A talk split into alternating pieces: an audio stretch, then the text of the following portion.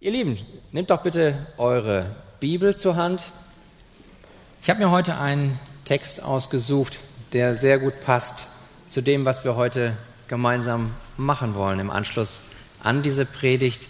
Wir wollen nämlich gemeinsam das Abendmahl feiern. Schlag doch bitte das Markus-Evangelium auf. Markus-Evangelium Kapitel 14.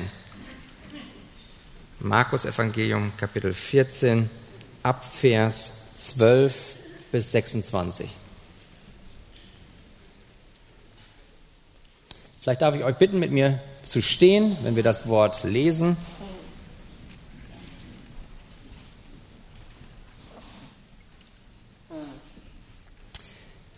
Und am ersten Tag der ungesäuerten Brote, als man das Passalam schlachtete, sprachen seine Jünger zu ihm, Wo willst du, dass wir hingehen und das Passa zubereiten, damit du es essen kannst? Und er sendet zwei seiner Jünger und spricht zu ihnen, Geht in die Stadt, da wird euch ein Mensch begegnen, der einen Wasserkrug trägt, dem folgt. Und wo er hineingeht, da sagt zu dem Hausherrn, der Meister lässt fragen, wo ist das Gastzimmer, in dem ich mit meinen Jüngern das Passa essen kann? Und er wird euch einen großen Obersaal zeigen, der mit Polstern belegt und hergerichtet ist. Dort bereitet es für uns zu. Und seine Jünger gingen hin und kamen in die Stadt und fanden es, wie er ihnen gesagt hatte. Und sie bereiteten das Passa. Und als es Abend geworden war, kam er mit den Zwölfen. Und als sie zu Tisch saßen und aßen, sprach Jesus, Wahrlich, ich sage euch, einer von euch, der mit mir ist, wird mich verraten. Da fingen sie an, betrübt zu werden und fragten ihn, einer nach dem anderen, doch nicht ich? Und der nächste, doch nicht ich? Er aber antwortete und sprach zu ihnen, einer von den Zwölfen, der mit mir das Brot in die Schüssel eintaucht. Der Sohn des Menschen geht zwar dahin, wie von ihm geschrieben steht, aber wehe jene Menschen, durch den der Sohn des Menschen verraten wird. Es wäre für jenen Menschen besser, wenn er nicht geboren wäre. Und während sie aßen, nahm Jesus Brot, sprach den Segen, brach es, gab es ihnen und sprach, nehmt, esst, das ist mein Leib. Und er nahm den Kelch, dankte und gab ihnen denselben. Und sie tranken alle daraus. Und er sprach zu ihnen, das ist mein Blut, das des neuen Bundes, welches für viele vergossen wird. Wahrlich, ich sage euch, ich werde nicht mehr von dem Gewächs des Weinstocks trinken, bis zu jenem Tag, da ich es neu trinken werde im Reich Gottes. Und nachdem sie den Lobgesang gesungen hatten, gingen sie hinaus an den Ölberg. Amen. Lasst uns beten. Himmlischer Vater, ich danke dir. Ich danke dir für dein Wort. Und ich möchte dich bitten, dass du jetzt durch deinen Heiligen Geist dieses Wort in unseren Herzen schmackhaft machst, dass wir dich, Jesus Christus, sehen, dass wir dich ja geistlich mit unserem Herzen schmecken können, auf dass du in uns mehr und mehr Gestalt gewinnst.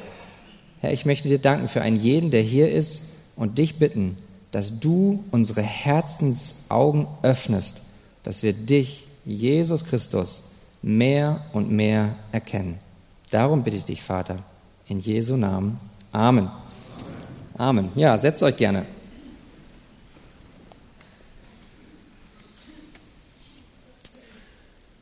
In Vorbereitung auf die Predigt bin ich auf eine Apothekenumschau gestoßen. Das ist eine Apothekenumschau, aus der ich jetzt vorlesen möchte. Das ist ein Artikel vom 15. Mai im letzten Jahr. Ich zitiere.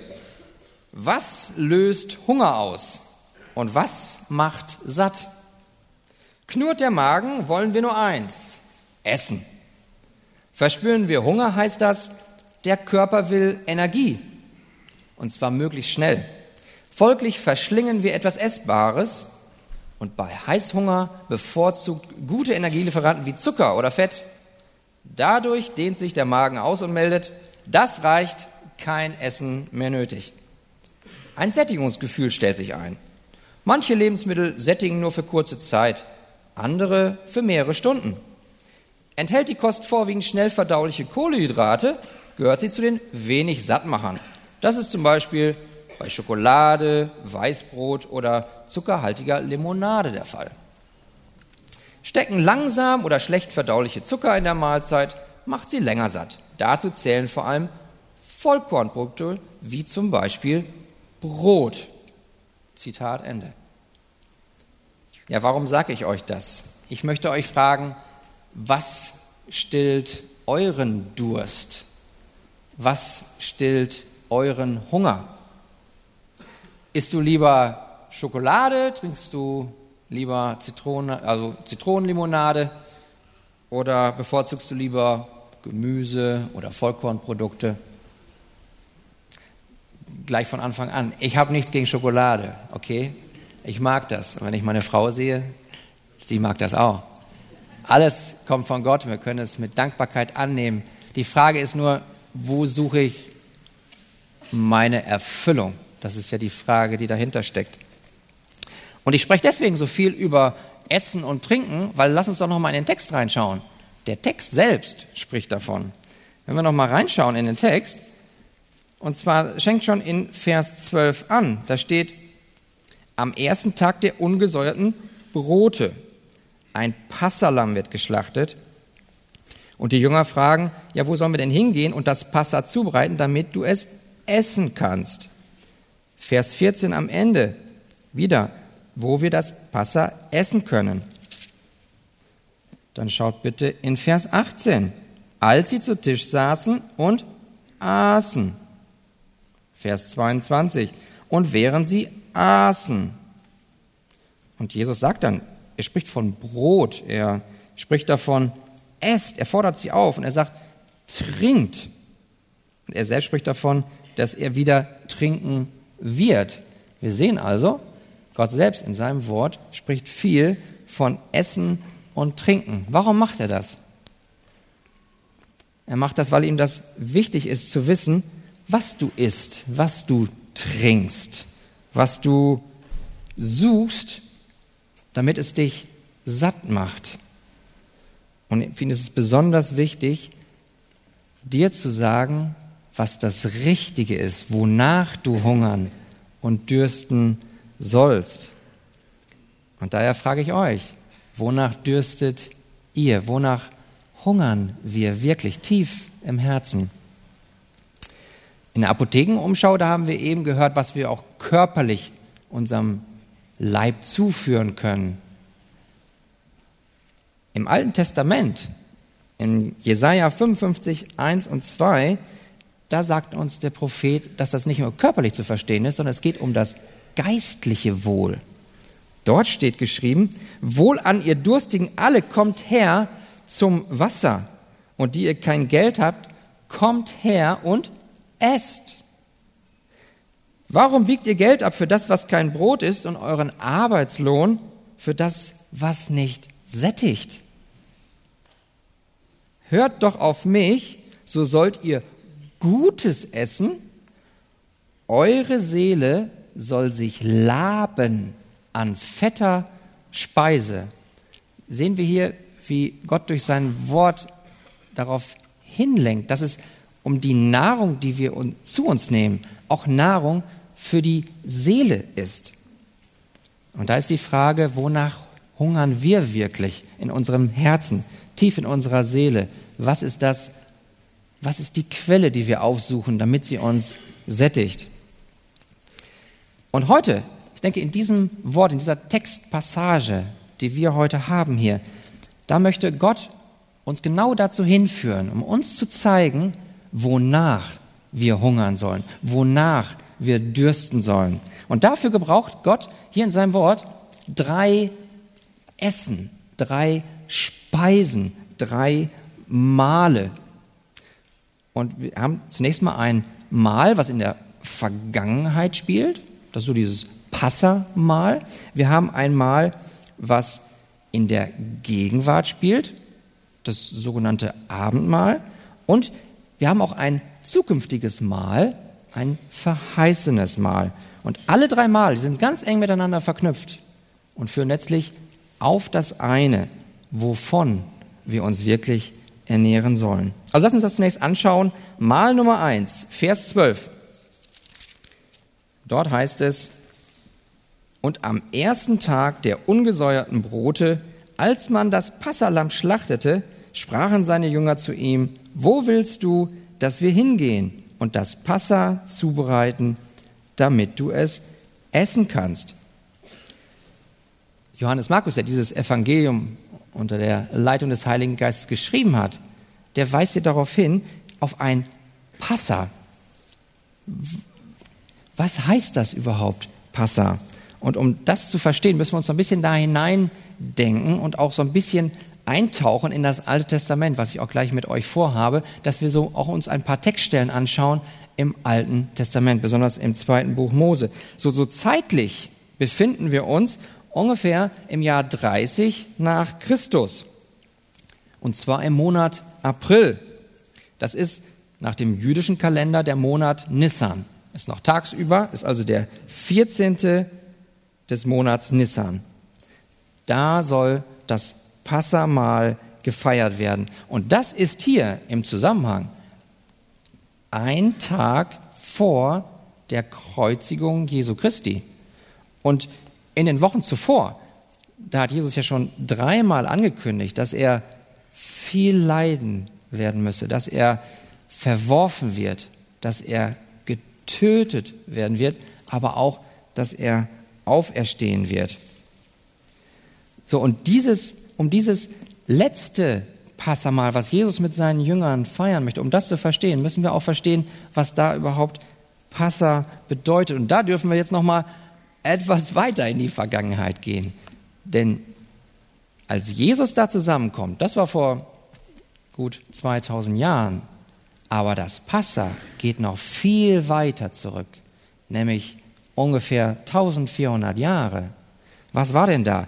Das Volk Israel, wo war das? Das war in Ägypten. Ungefähr 400 Jahre lang. Es wurde verschleppt aus der Heimat in das ferne Ägypten und es wurde unter Drangsal gestellt, es wurde versklavt. Es musste für die Ägypter viele Dinge verrichten, unter brutalsten Bedingungen. Aber Gott, er erbarmte sich. Er hörte das Schreien seines Volkes und Gott sprach zu Mose und sagte, da steht im 2. Mose Kapitel 3 Verse 9 bis 10, das Geschrei der Kinder Israels ist vor mich gekommen und ich habe auch ihre Bedrängnis gesehen, wie die Ägypter sie bedrücken. So geh nun hin, denn ich will dich zu dem Pharao senden, damit du mein Volk, die Kinder Israels, aus Ägypten herausführst. Und wenig später in Kapitel 4 heißt es dann, und du sollst zum Pharao sagen, so spricht der Herr, Israel ist mein erstgeborener Sohn. Darum sage ich dir, lass meinen Sohn ziehen. Kennt ihr auch dieses Kinderlied? Let my people go. Lass mein Volk gehen, damit er mir dient. Wenn du dich aber weigern wirst, ihn ziehen zu lassen, siehe, so werde ich deinen eigenen erstgeborenen Sohn umbringen. Und was geschieht? Der Pharao weigert sich. Er weigert sich, das Volk Israel ziehen zu lassen. Daher macht Gott genau das, was er vorher angekündigt hat. Er sendet Plagen. Es kommt die erste Plage, die zweite Plage, die dritte Plage, bis zur neunten Plage. Aber der Pfarrer, so wo in seinem Herzen, er verhärtet sich mehr und mehr und versündigt sich mehr und mehr. Und er sagt, nein, mache ich nicht. Ich lasse das Volk Israel nicht gehen. Was macht Gott? Es kommt zur zehnten Plage. Und um diese zehnte Plage, um die geht es. Zweite Buch Mose, Kapitel 11, Verse 4 und 5. Und Mose sprach, so spricht der Herr, um Mitternacht will ich mitten durch Ägypten gehen und alle Erstgeburt im Land Ägypten soll sterben. Von dem Erstgeborenen des Pharao, der auf dem Thron sitzt, bis zum Erstgeborenen der Magd, die hinter der Handmühle sitzt. Also das Schwert dieser heiligen Gerechtigkeit Gottes sollte über das Land Ägypten kommen. Was würde denn jetzt mit den Juden passieren? Die sind in Ägypten. Was würde mit ihnen geschehen? Würde alleine die Tatsache, dass sie Juden sind, dass sie zum Volk der Juden gehören, würde sie das vor dem Schwert Gottes, vor seiner Gerechtigkeit bewahren? Nein, nicht weil sie Juden sind, nicht die Zugehörigkeit zu einer Nation, zu einer Rasse schützt davor, sondern das Vertrauen eines jeden Einzelnen in die Verheißung, die Gott gegeben hat. Denn Gott sagt zu Mose, es gibt einen Weg, diesem Schwert der Gerechtigkeit Gottes zu entgehen, zu entkommen. Und diesen Weg, den Gott da bereitstellt, das ist der folgende. Steht im zweiten Buch Mose Kapitel 12, 7 bis 8. Und dann sollen die Hausväter von dem Blut nehmen und damit beide Türpfosten und die Oberschwellen der Häuser bestreichen, in denen sie essen. Und sie sollen das Fleisch in derselben Nacht essen, am Feuer gebraten, mit ungesäuertem Brot, mit bitteren Kräutern sollen sie es essen. Das heißt, wir nähern uns. Das ist das Passa letztlich, was Jesus dann viel später in unserem Text dann auch feiern will, das letzte Passamal. Das heißt dann weiter dort, so sollt ihr es aber essen, eure Lenden umgürtet, eure Schuhe an euren Füßen und eure Stäbe in euren Händen und in Eile sollt ihr es essen. Ja, das musste alles schnell gehen. Der Pharao hat gesagt, jetzt geht endlich, also machen Sie sich bereit. Denn ich will in dieser Nacht durch das Land Ägypten gehen und alle Erstgeburt im Land Ägypten schlagen, vom Menschen bis zum Vieh. Und ich will an allen Göttern der Ägypter ein Strafgericht vollziehen. Ich, der Herr. Und das Blut soll euch zum Zeichen dienen an euren Häusern, an denen ihr seid. Und wenn ich das Blut sehe, dann werde ich verschonend an euch vorübergehen und es wird euch keine Plage zu eurem Verderben treffen, wenn ich das Land Ägypten schlagen werde. Haben wir das verstanden? Also indem die Juden das Blut von den Opferlämmern genommen haben und das an die Türpfosten gestrichen und an die Oberschwellen der Häuser, das war für Gott das äußere Zeichen, dass sie ihm im Herzen vertrauen, dass er wirklich, wenn er kommt, verschonend an ihnen vorübergeht. Und dann kam der Herr. Und was geschah jetzt? An jedem Haus, wo dann tatsächlich der Hausvater das Blut an die Torpfosten gestrichen hat, da ging der Herr, wie er es angekündigt hat, in seiner Treue verschonend vorüber. Aber überall dort, an jedem Haus in Ägypten, wo dieses Blut nicht an den Torpfosten war, was geschah da? Jede jeder erstgeborene Sohn musste sterben. Also auch in dem Haus des Pharao. Und deswegen war das Geschrei in seinem Haus groß. In seiner Betrübnis sagt er dann, geht, geht. Er ruft Mose und Aaron und sagt, macht euch auf, zieht weg von meinem Volk, ihr und die Kinder Israels, und geht hin, dient dem Herrn, wie ihr gesagt habt. Was geschah also in den ersten Tagen nach diesem ersten Passamal? Das Volk Israel hat ihre Koffer gepackt sozusagen, alles zusammengepackt und haben sich auf den Weg gemacht. Auf dem Weg in das verheißene Land. Und jetzt, liebe Archgemeinde, stellt euch mal vor, wir wären in dieser Zeit damals und wir würden das sehen. Die Menschen kommen alle zusammen, sie packen alles zusammen, eine große Karawane, Hunderttausende von Menschen. Und ihr nehmt euch so eine kleine Gruppe da raus und, und, und fragt sie, sag mal, was geht hier vor? Was, was macht ihr? Wer seid ihr? Was meint ihr? Was würden die wohl euch antworten? In etwa könnte das so sein. Wir waren Gefangene in der Sklaverei unter dem Pharao in Ägypten. Wir standen unter der Todesstrafe Gottes, aber wir sind dieser Todesstrafe entkommen, weil wir Zuflucht gefunden haben unter, Blut, unter dem Blut des Lammes. Und jetzt ist Gott mit uns und er führt uns in das verheißene Land. Und du hörst das und denkst, Moment mal, Das hört sich alles prima an. Aber wie kann denn das Blut von Lämmern, wie kann das denn dazu führen, dass Gott in seiner Gerechtigkeit an euch auf ewig verschonend vorübergeht? Wie kann das sein, dass das Blut von Opferstieren diese Kraft haben soll? Antwort aus dem Wort Gottes, das tut es nicht. Das Blut von Opfertieren hat nicht diese Kraft, vor diesem Strafgericht endgültig zu verschonen. Wirklich Befreiung zu erfahren, geistlich, im Herzen. Das kann es nicht. Wie uns der Schreiber des Hebräerbriefes in Kapitel 10, Vers 4 sagt, denn unmöglich kann das Blut von Stieren und Böcken Sünden hinwegnehmen. Das kann es nicht. Und es war wirklich damals eine blutige Angelegenheit. Viele, viele Lämmer wurden geschlachtet. Aber das, ihr Lieben, das ist deshalb nicht schlecht. Das ist gut. Gott hat das verwendet. Wisst ihr wozu? Er wollte einen Weg weisen. Er wollte auf etwas hindeuten. Willst du wirklich Vergebung haben? Da muss Blut fließen. Das ist etwas, was die Israeliten schon früh an lernen durften. Das war dieses, dieses Schlachten von, von Tieren und auch das Bemalen, das Bestreichen des Blutes an die Türpfosten. Das war ein Zeichen auf etwas Größeres. Das war ein Vorschatten auf etwas, was noch kommen sollte. Was die, dieses Blut von Böcken nicht konnte, nämlich eine wirkliche Befreiung zu schenken von der Sünde. Eine, eine Erlösung zu schenken, die wirklich frei macht, die wirklich satt macht im Herzen. Eine Erlösung, die uns wieder zurück zu Gott bringt.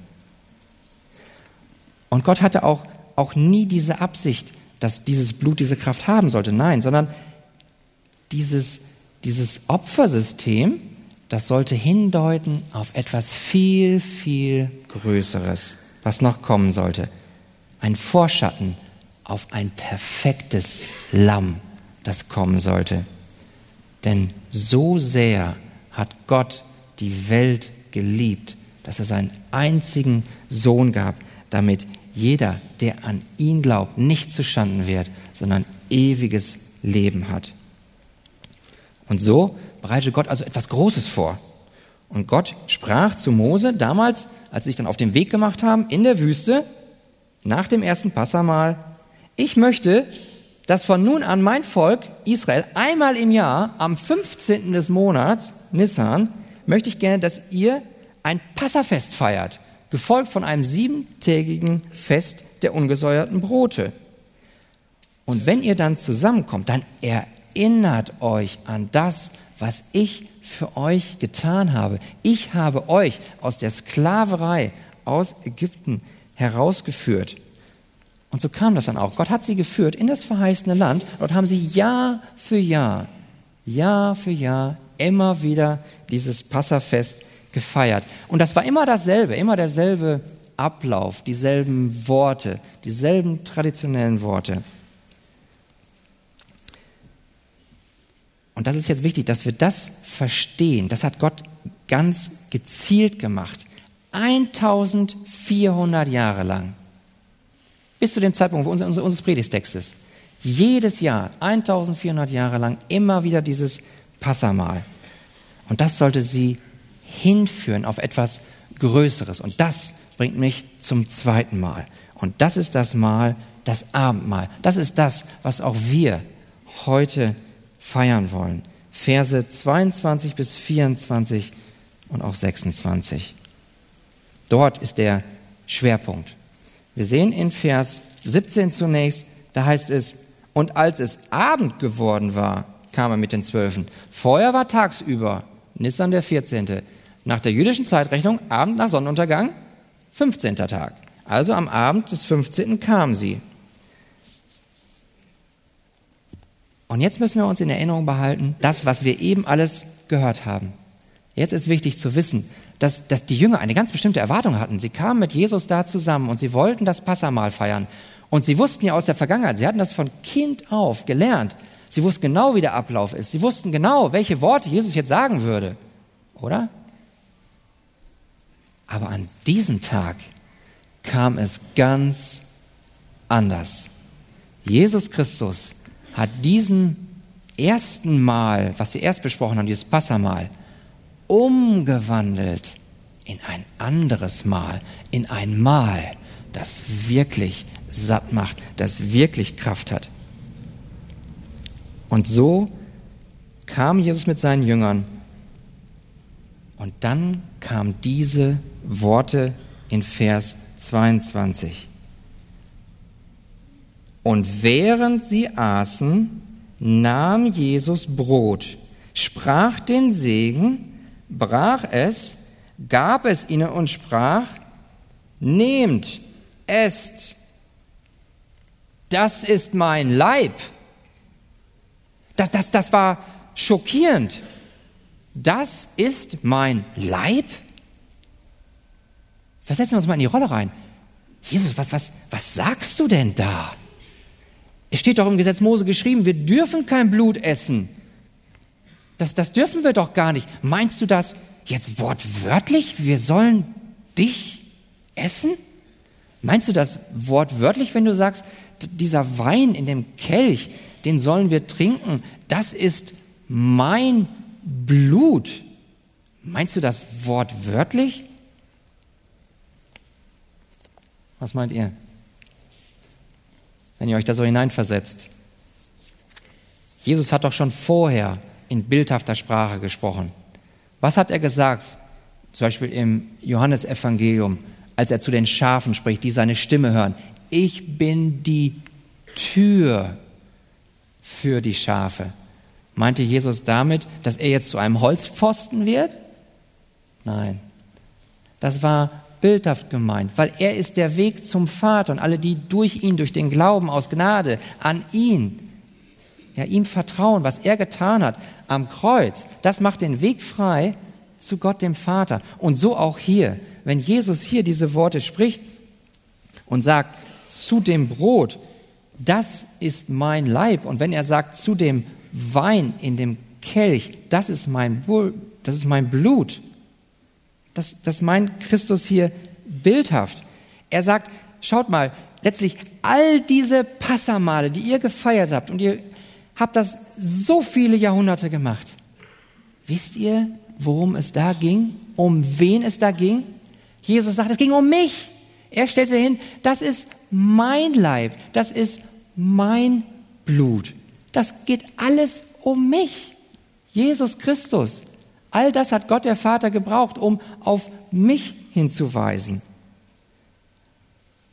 Wenn Jesus hier sagt, dieses Brot, das ist mein Leib und dieses, dieser Wein, das ist mein Blut, dann weist er auf das hin, was morgen am Kreuz geschehen soll. Jesus sagt, da werde ich mein Leib geben, da werde ich mein Blut fließen lassen. Er sagt damit letztlich, ich bin das Passalam. Und das ist auch genau das, was uns der Apostel Paulus dann letztlich auch sagt im ersten Korintherbrief. Jesus Christus ist das Passalam. Jesus sagt damit, ich werde mich morgen ein und für alle Mal am Kreuz für euch hingeben. Nicht mehr über Jahrhunderte jedes, jeden Tag all diese Opferlämmer. Einmal wird mein Blut fließen. Darin ist die Kraft. Und durch mein Blut werde ich eine Gerechtigkeit erkaufen für euch, die ihr mir vertraut. Und mein Blut, das hat wirklich die Kraft, den heiligen, gerechten Zorn des Vaters zu befriedigen. Und mein Blut am Kreuz, das macht wirklich frei. Das macht wirklich frei von der Macht der Sünde. Mein Blut, was ich morgen am Kreuz fließen lasse für, für euch, das ist das Blut, in dem ihr wirklich rein werdet im Herzen, geistlich, und das bringt euch wieder zurück zu Gott dem Vater. Was wir verstehen dürfen, ist, dass wenn wir das so hören, so mit, mit, mit, mit dem Kreuz, was hat Jesus da getan? Er gibt sich hin. Und wenn wir hören, wie, wie über viele Jahrhunderte diese ganzen Lämmer geschlachtet worden sind, dann könnte man doch vielleicht den Gedanken haben, oh Mann, warum muss so viel Blut fließen? Ist das alles schrecklich? Aber das hat Gott gemacht, um zu zeigen, es muss Blut fließen, aber es reicht nicht aus, dass irgendein Blut fließt. Es muss ein heiliges Blut sein, das vollkommen ohne Sünde ist. Und dafür werde ich ein Lamm bereiten. Und das ist genau das, was Johannes der Täufer ausgerufen hat.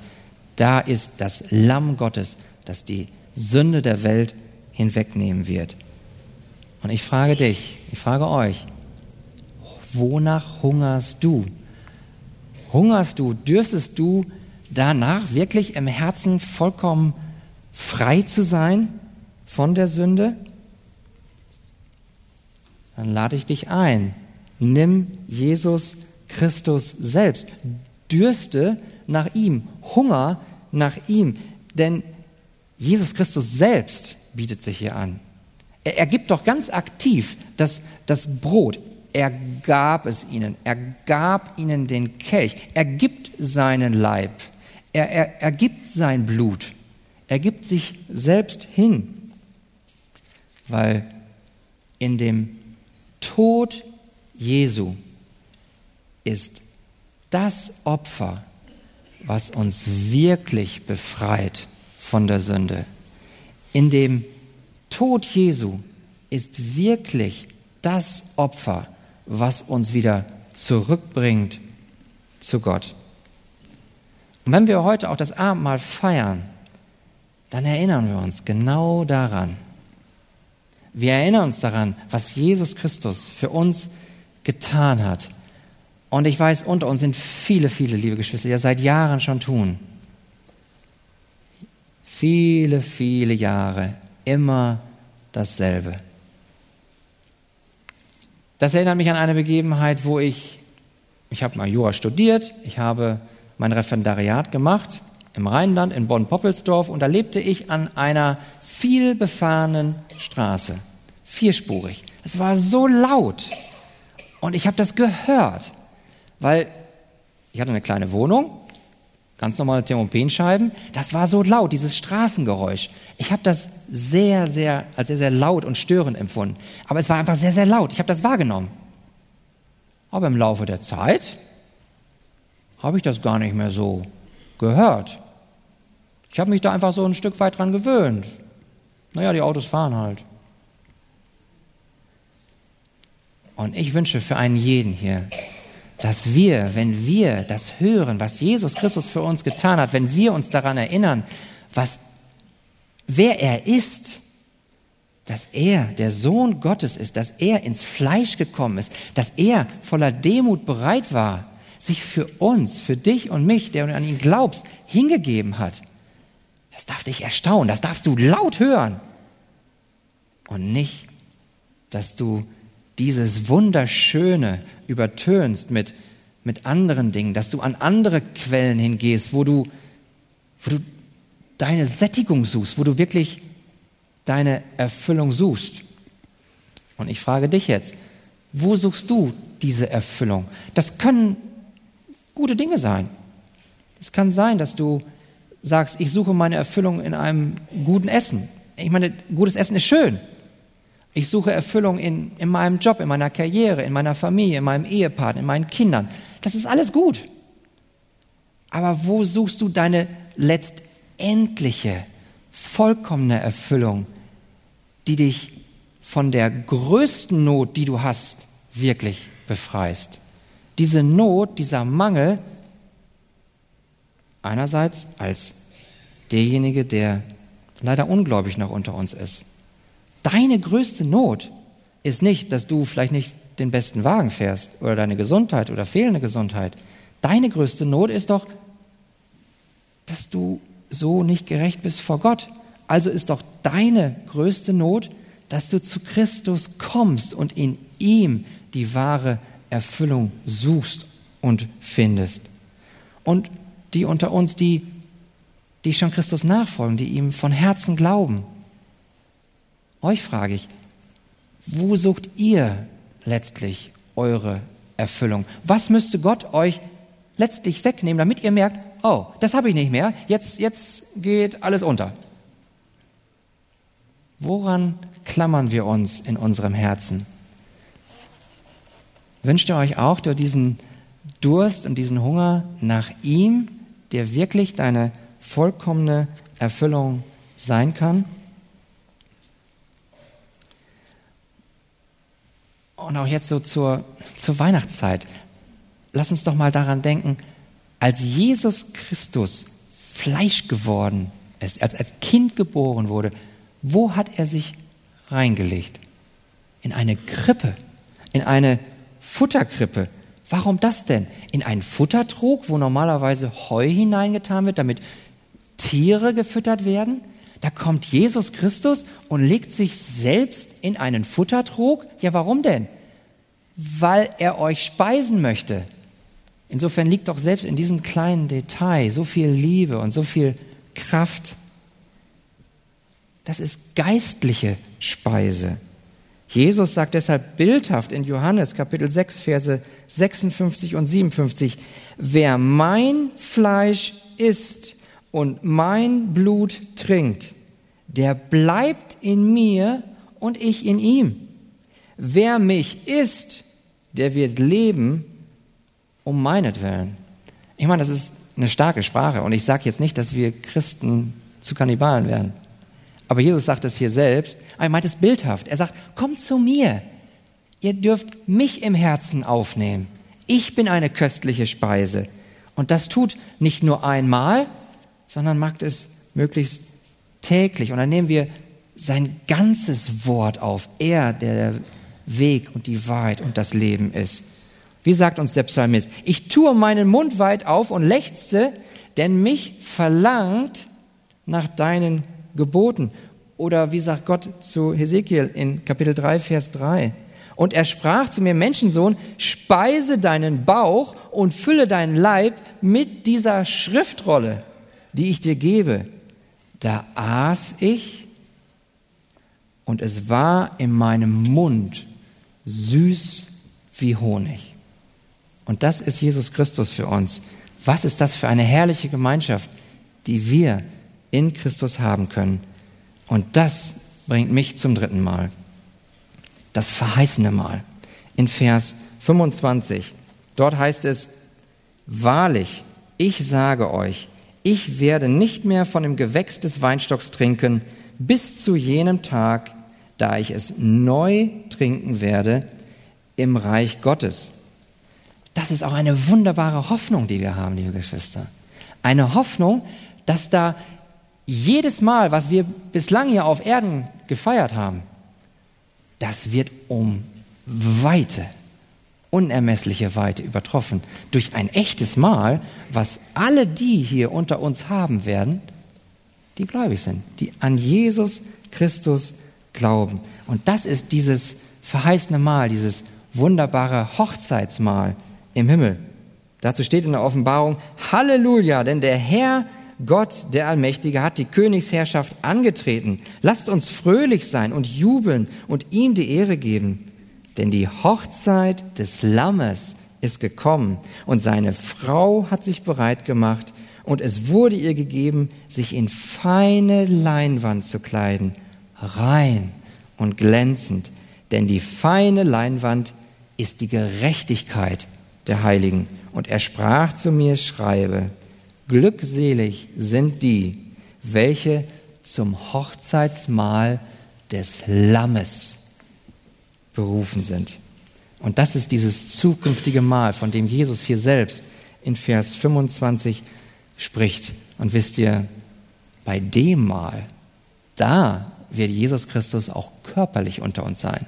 Jetzt ist er durch seinen Heiligen Geist in seiner göttlichen Natur hier. Und das macht gerade dieses wunderbare Geheimnis um Jesus Christus aus. Er ist vollkommener Gott und zugleich vollkommener Mensch. Fasse es, wer es fassen kann.